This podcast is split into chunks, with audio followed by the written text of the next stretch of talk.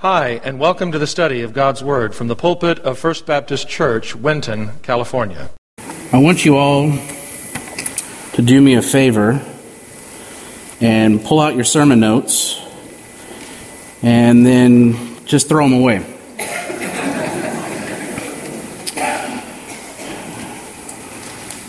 Much to my surprise, I didn't take advice that I learned in school very easily this morning, and that is to expect the unexpected and to allow the Holy Spirit to move you where He moves you, and to not answer that call, or to answer or to question what the Lord has in store for you that day. And so this morning, everything has changed. So, like I said, throw out your notes. You're not going to need them this morning because we're going to do something a little different. And those of you at home, you know there's a change because I already changed it for you, but I didn't change it for y'all. So, but I want you to listen this morning. The fourfold name of Jesus. We know there are hundreds of names for Jesus in the Bible. And this morning, I want us to kind of focus on a few of those as we begin the celebration of the coming of our Lord Jesus Christ. And I want to ask Does anyone know what an aptronym is? Those of you English majors out there, do you know what an aptronym is? No. Good. I'll teach you. It's actually a compound word consisting of the adjective apt, meaning aptitude and the Greek word for name. So, an aptronym is when someone's name and occupation line up perfectly. When what they're called describes what they do. So, let me give you a couple examples. Dr. Bowser, veterinarian. These are actually, these are actually people. Roy Grout, bricklayer. Dan Druff, barber. Dr. Pullen, dentist. Otto Nogo, he's a mechanic. Dr. Smiley, orthodontist. Sonia Shears, take a guess, hairdresser. Dr. Whitehead, a dermatologist. Dr. Smelzy, podiatrist. And I say this because I was thinking about my mother who's passed on. And she had a couple of doctors, which are not aptronyms, but funny, uh, more the same. She had a podiatrist at the time, and his name was actually Fred Krueger. Middle initial E, so we called him Freddy Krueger. She also had a doctor that didn't tend to her too well, and his name was Dr. Quack, but I called him Dr. Quack. But having said that, we know that many parents spend significant time trying to decide what to name their children. Why is that? Because it's important to us, right? We know that a name is more than just what someone goes by. Some of us are very strategic and specific when it comes to the giving of names. In Old Testament times, a name stood for a person's reputation, their fame, or their glory. Parents often gave children names that described their hopes and their future, maybe expectations regarding that child. The word translated name literally means a mark or a brand. A study of Bible names often reveals much about the personality of the people. For instance, David means beloved, Abraham means father of a multitude, Jacob means deceiver, Isaac implies laughter, Moses means drawn out. And Jesus means Jehovah saves. And all of these people proved that to be true to their name. And today, we're going to zero in on a fourfold name given to Jesus. 700 years before he even was born. And there are, like I said, many, many names in the Bible associated with Jesus, and numerous others that are given to God the Father and God the Holy Spirit. So, if we look at the pinpoint prophecy of Micah chapter 2 or chapter 5 verse 2, we see that Jesus would be born in a predestined place. He would fulfill a promised plan and he would be a profound person. Isaiah was a contemporary of Micah, and he shined more light of what kind of person Jesus would be. His primary purpose was to remind his readers of the spiritual relationship they had with God as his covenant community. The nation had experienced prosperity, but now Assyria was poised to pounce on them. And in the midst of this impending threat, Isaiah gives a number of glorious promises. And we're going to look at one today in chapter 9. We know that Christmas Eve is coming soon. And speaking of Christmas Eve, I've heard a stat that came from Lifeway. And the stat is this 57% of those who don't go to church would come on Christmas Eve if we only asked them to. If we only asked them to. Keep that in mind as we go along this morning. But I want you to grab your Bibles, turn to Isaiah chapter 9. So let's kind of set the context this morning. And the original birth announcement was made in the midst of grief and gloom. So look at verse 1. But there will be no gloom for her who was in anguish. In the former time, he brought into contempt the land of Zebulun and the land of Naphtali. But in the latter time, he was made glorious the way of the sea, the land beyond the Jordan, Galilee of the nations. Zebulun and Naphtali are tribes from the north of Israel, and they, they made up the land of Galilee. And for many years, the people knew only grief because of the onslaught of the enemies that unleashed their power and as a result of their sins. And because their tribes were the furthest north, they were, um, well, obviously, they were attacked first.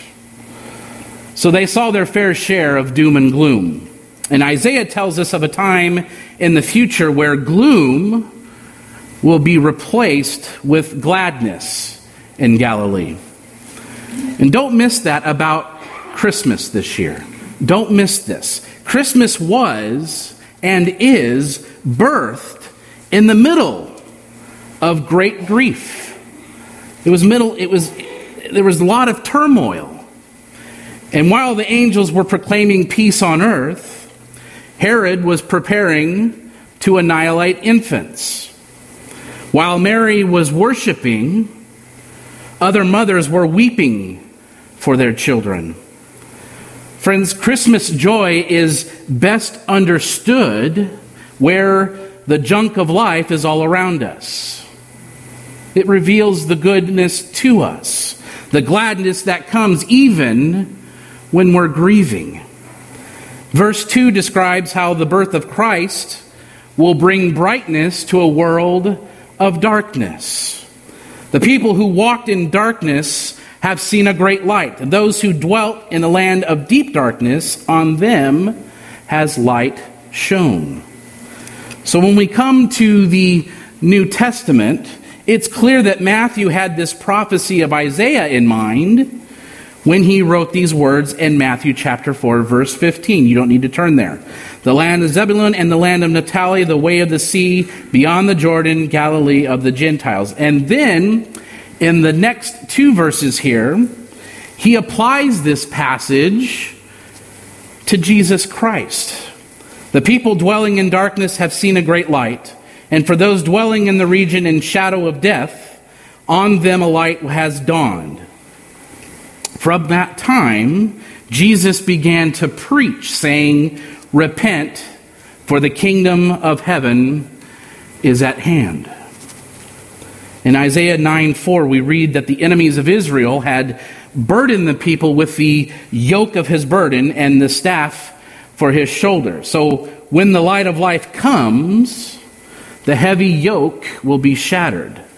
So instead of wiping us out, Jesus says in Matthew 11, My yoke is easy and my burden is light. So, in the place of burdens, God wants to give us blessings.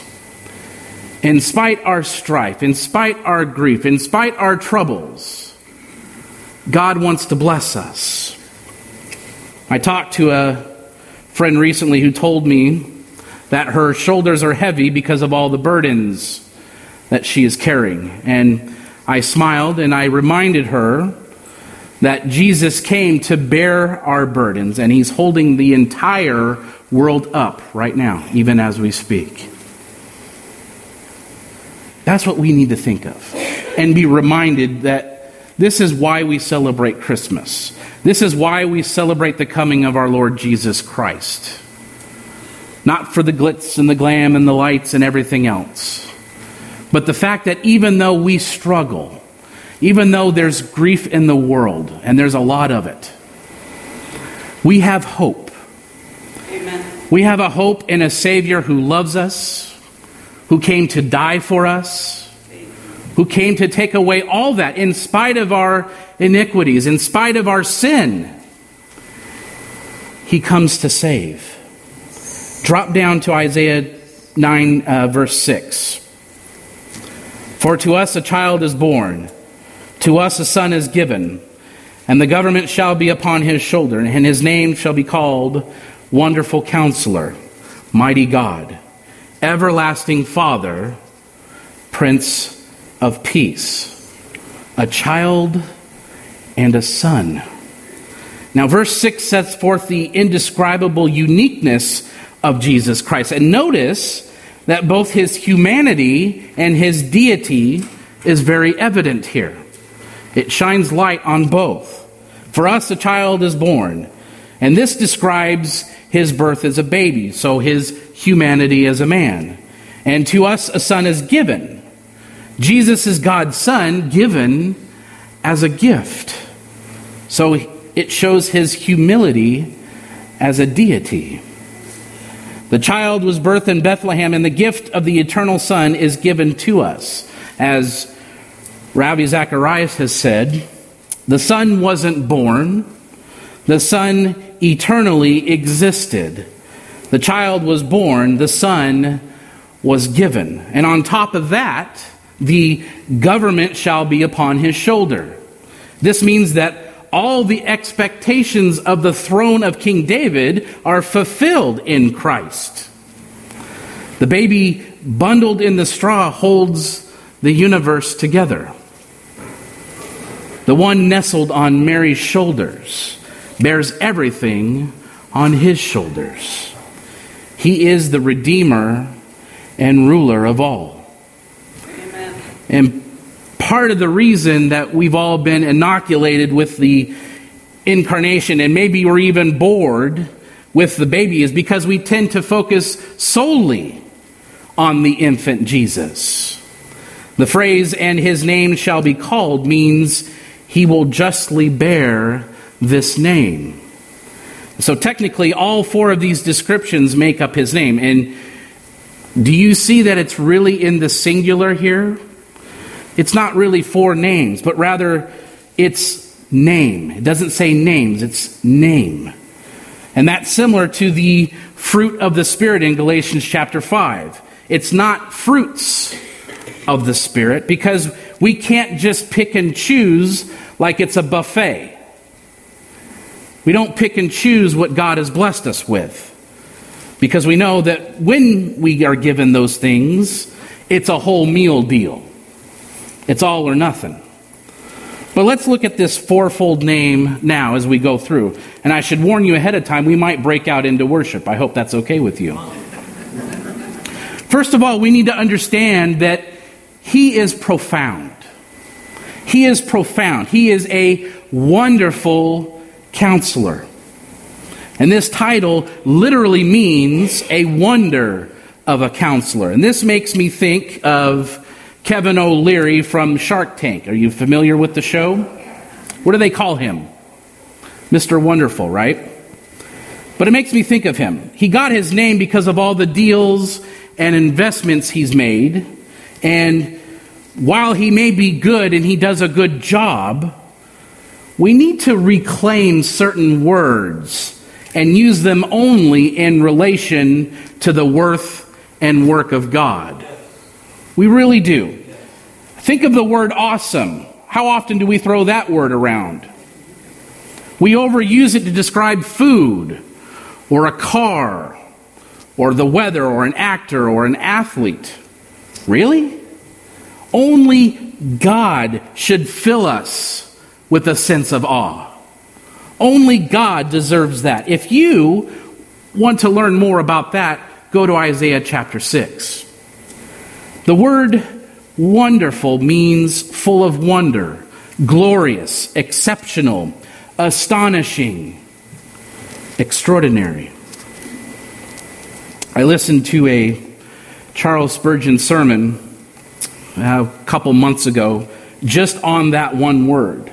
And in Judges chapter 13, the angel of the Lord says, Why do you ask my name, seeing if it is wonderful? And then Isaiah 29 Behold, I will again do wonderful things with this people, with wonder upon wonder. And then later in Psalm 77 You are the God who works wonders. You have made known your might amongst the people. The adjective wonderful is coupled with the word counselor. Counselor refers to an advisor or a consultant. And we all know that life is filled with decisions, it's filled with details, but we also know it's filled with disasters.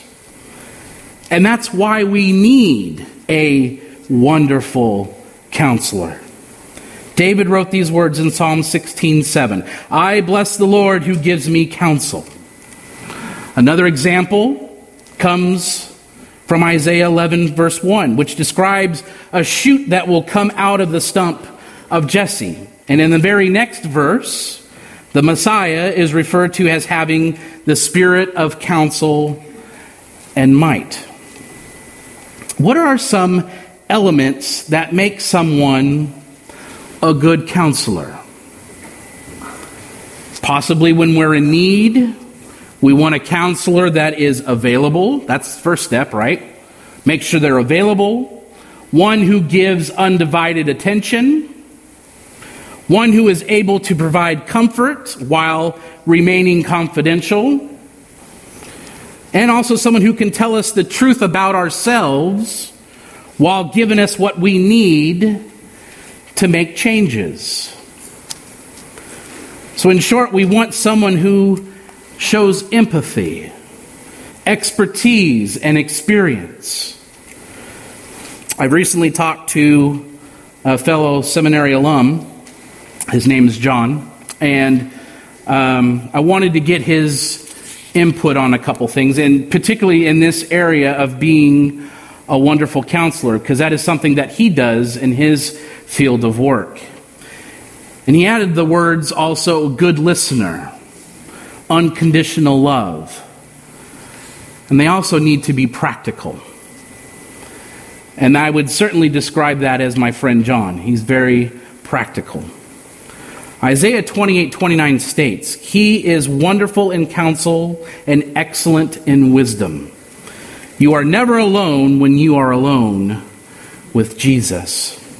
So, a question for you Do you need wonder in your life. Jesus is heaven's remedy for dullness. So, is Jesus your wonderful counselor? Second thing you need to know, he is powerful. God is powerful. He is a mighty God. And this adjective means strong one or powerful, valiant warrior. This title is also used to describe a hero. I don't know about you, but I love the Star Wars series. And there's also a debate amongst people who like those movies of who the true hero is in that saga. Is it Han Solo? Is it Anakin Skywalker, R2D2, uh, the new series with uh, Rey? It's all a wonder. I know some of you are looking at me like, what in the world are you saying? That's okay. I only say this to make this point. The adjective mighty literally means the God hero, and Jesus is the hero of this scripture story. David asks the question in Psalm 24 Who is this King of glory? The Lord, strong and mighty, the Lord, mighty in battle. He is profound in his counsel, and he has the power to accomplish what he wills. Not what we will, but what he wills. And this title also tells us that Jesus is not only the Son of God, he is also God the Son. The baby born in the feeding trough is also the King of glory. Or to say it another way, basically, the humble carpenter of Nazareth is also the mighty architect of the universe. Jesus didn't beat around the bush with his identity in John chapter 10 when he said, I and the Father are one. I and the Father are one. And Jesus can manage anything because he is mighty. He healed the lame, the blind, and the sick. He calmed the storm. He brought Lazarus back from the dead. And therefore, he can do the impossible in your life, even right now. He will give you the victory over whatever you're struggling with today.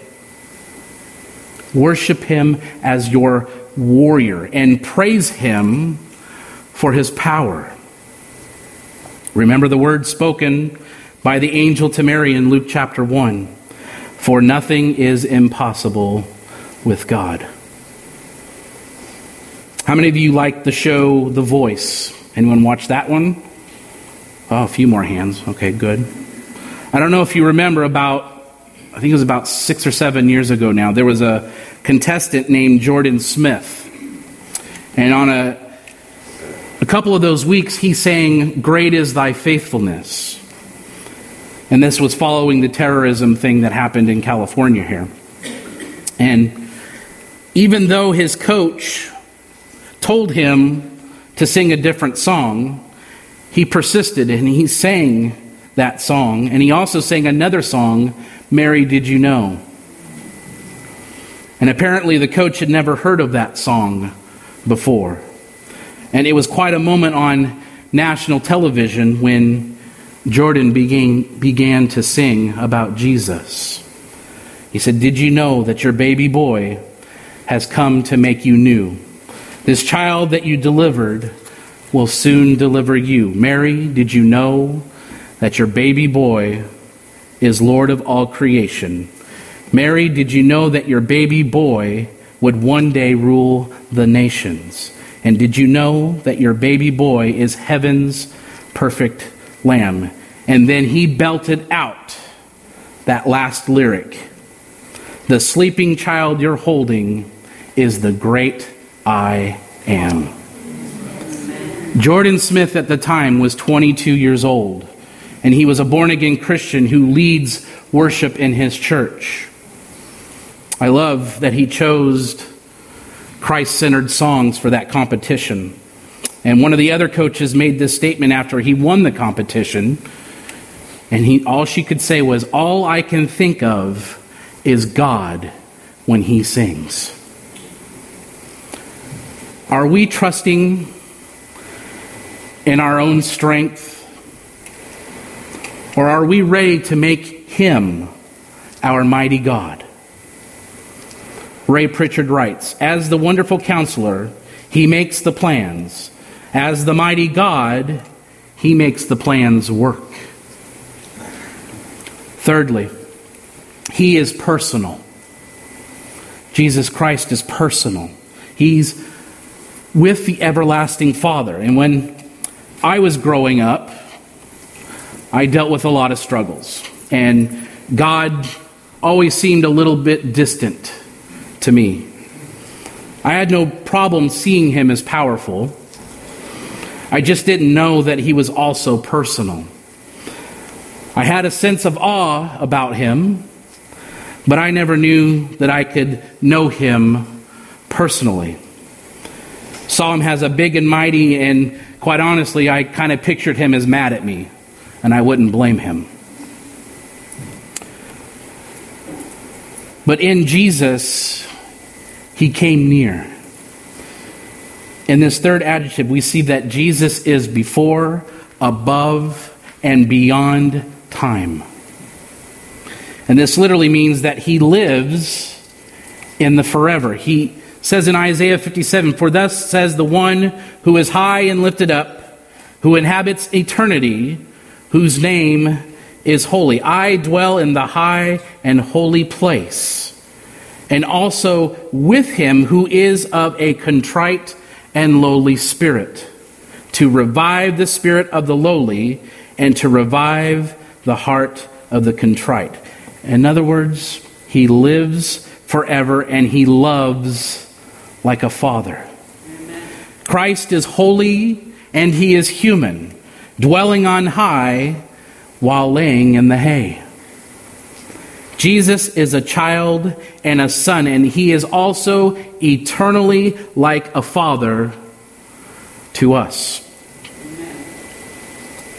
Some of you are fortunate to have a good father, some of you were not.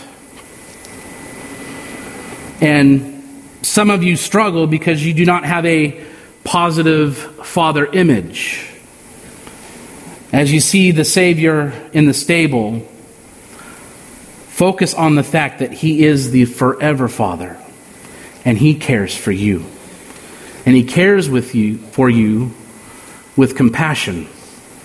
Psalm 103 As a father has compassion on his children, so the Lord has compassion on those who fear him. And if you are a mother with young children, listen to how tender the Savior is towards you. Isaiah 40, chapter 11, or chapter 40, verse 11. He will tend his flock like a shepherd. He will gather the lambs in his arms. He will carry them in his bosom and gently lead those that are with young. All this leads to certain questions we need to ask. Have we put our faith in the everlasting Father? Have we put our faith in the everlasting Father? We also know that He is peaceful. We also know that He is peaceful. He is the Prince of Peace. And this phrase can be translated the Prince who comes and brings peace. A prince in the Bible time was the general of the army and describes leadership and authority. And this title reverberated across the centuries and echoed through the hallways of heaven, finally culminating in an expression of angelic adoration in Luke chapter 2. Glory to God in the highest, and on earth peace among those with whom he is pleased. See, in the Old Testament, the word shalom is a state of wholeness and harmony and that is intended to resonate in all relationships. And when used as a greeting, it was a wish for outward freedom and a freedom from disturbance, as well as an inward sense of well being. To a people constantly harassed by enemies, peace was the premier blessing. Peace was the premier blessing. In Numbers chapter 6, God gave Moses these words to use when blessing his people. He says, The Lord bless you and keep you. The Lord make his face shine upon you and be gracious to you. The Lord turn his face toward you and give you peace. My kids will attest to this, but are you aware that a Charlie Brown Christmas has run on national primetime TV for over 57 years? Even though a school district in Kentucky is censoring all religious references from its production of A Charlie Brown Christmas, other than that, it has remained unchanged when it was shown on TV. There was a post written, The Moment You Never Noticed in a Charlie Brown Christmas. In a world where the latest and greatest technology is outdated in a matter of seconds, it seems like, social media trends come and go in a matter of days.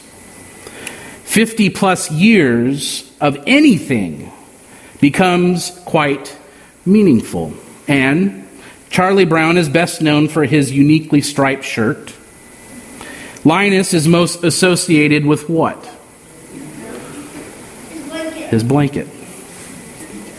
Thank you, expert. His blanket.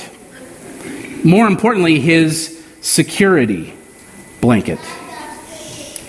Yep. Throughout the story of Peanuts, Lucy Snoopy, Sally, and all others work to no avail to separate Linus from his blanket. And even though his security blanket remains a major source of ridicule from the otherwise very meaningful and very mature and thoughtful Linus, he simply refuses to give it up until this moment when he simply drops it.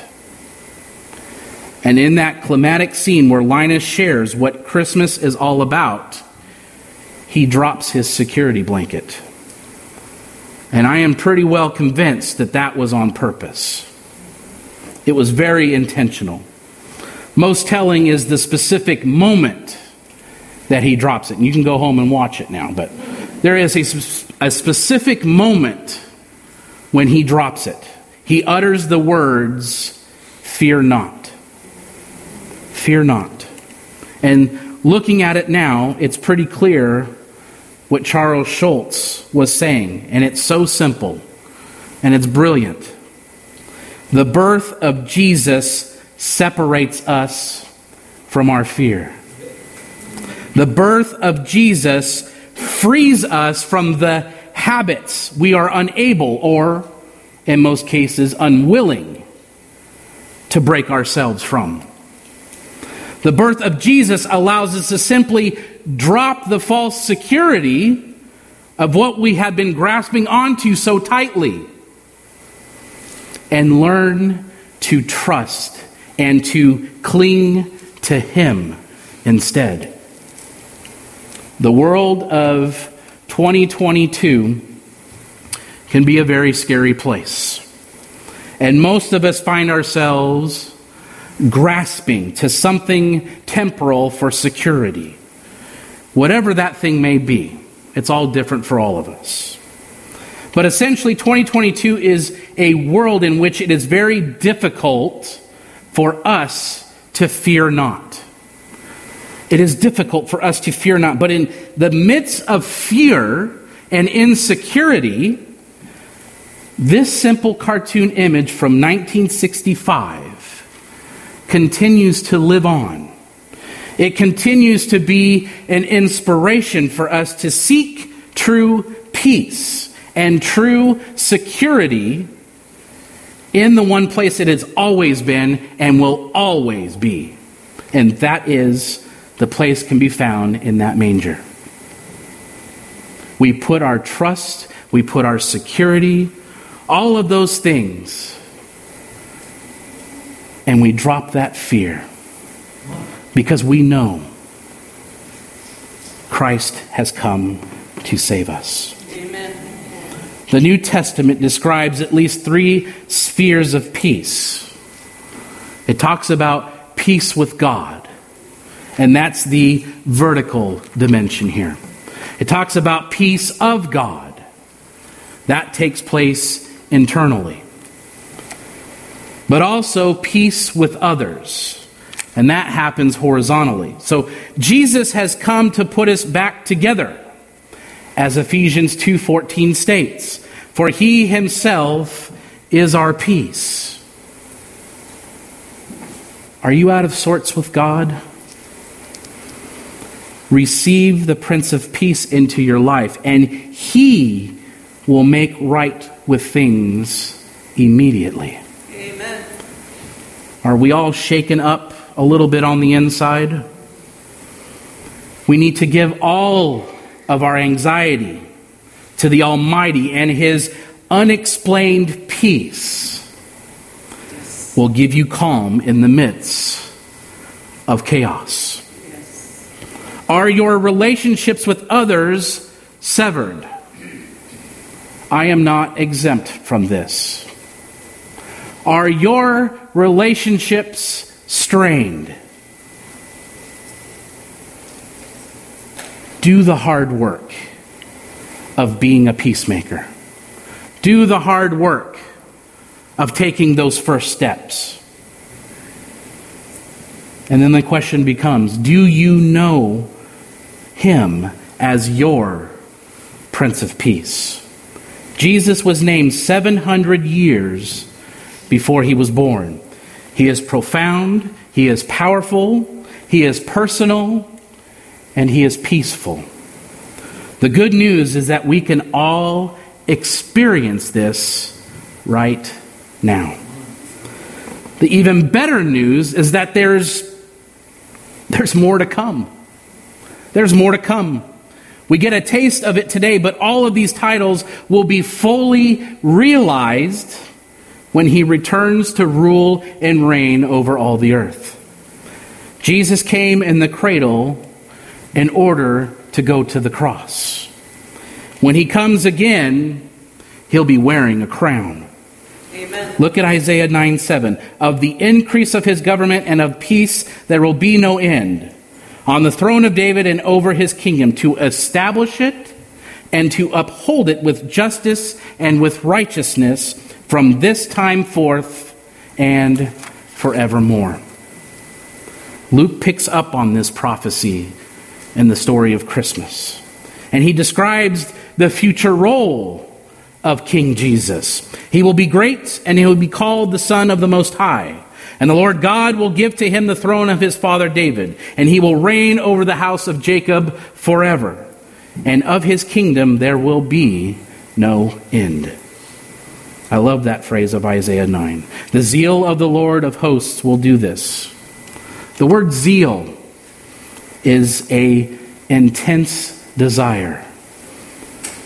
God is greatly desirous of us to see his plan of redemption accomplished in every single one of us. He has always been zealous. And, and for us, a remnant, to take him at his word we see this in Isaiah For out of Jerusalem shall go a remnant, and out of Mount Zion a band of survivors. The zeal of the Lord of hosts will do this. And that phrase, Lord of hosts, means Lord of armies. He has at least three kinds of armies at his disposal. He uses national armies like the Babylonians to accomplish his purposes. He enlists the stars of creation to do his bidding, and he drafts the angelic hosts to do his work. And he unleashes all of his passionate zeal and all of his resources to bring to completion of all his purposes. Here's something really cool God used all three of these armies to activate his plan that first Christmas. He mobilized the Roman government to call for a census so that Jesus could be birthed in Bethlehem. All part of his plan. He caused the star in heaven to burn bright enough to get the attention of astrologists living hundreds of miles away in another country. All part of his plan. He unleashed an army of angels to announce the good news of the Savior's birth to some shepherds, like those of you who saw the play, the stinky, smelly shepherds, right? Friends, do you realize that God is exceedingly zealous for you? He is exceedingly zealous for you. He loves you beyond what you can even fathom.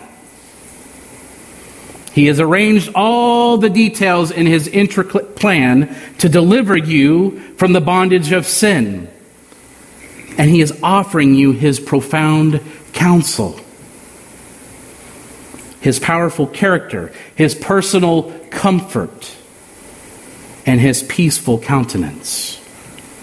Have you experienced the expressions of Emmanuel? Do you know him personally? See, the most important part of Isaiah 9 6 are the first three words for to us. For to us. We actually see them repeated. For to us a child is born, to us a son is given. You see, the gift of Christ is a personal gift from God to us. But we also know that a gift requires a response. A gift requires a response. If I put a gift under your tree, you may acknowledge it you may admire it. You may even thank me for it. But it isn't yours until you open it and take it for yourself. That is what God is calling us to do. That is why God sent the gift of His Son all those years ago. So that we have a response. That we open that gift and allow God to bless us because we know that Jesus is calling all of us by name. Yes. You, Will you call out to the only name, the only name given under heaven by which you can be saved? Will you be saved? Would you accept that gift? And do you know him? Will you know him? That's the message this morning. Seek God. Seek the true purpose of this season. Don't let it just be another year where you go through the motions. Actively seek your gift that was given by God. Amen. Open it, respond to it. Allow God to envelop you with the spirit that it brings. Dave. Come and lead us, Dave.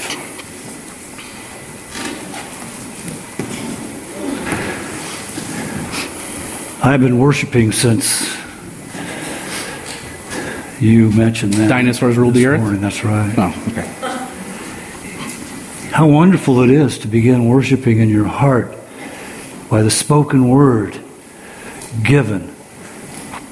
A song that has stood the test of my tenure here since introducing it years ago. I would like to have the team come up and play this with us this morning as we close out. You are a holy God. As you leave here today, and I, I do with all the traditional songs that you can sing for the season, but I, I pray that this song sticks more than ever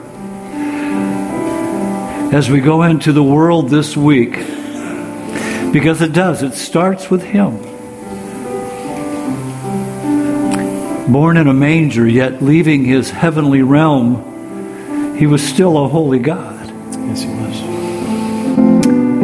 And as we lift this song up, let's stand together.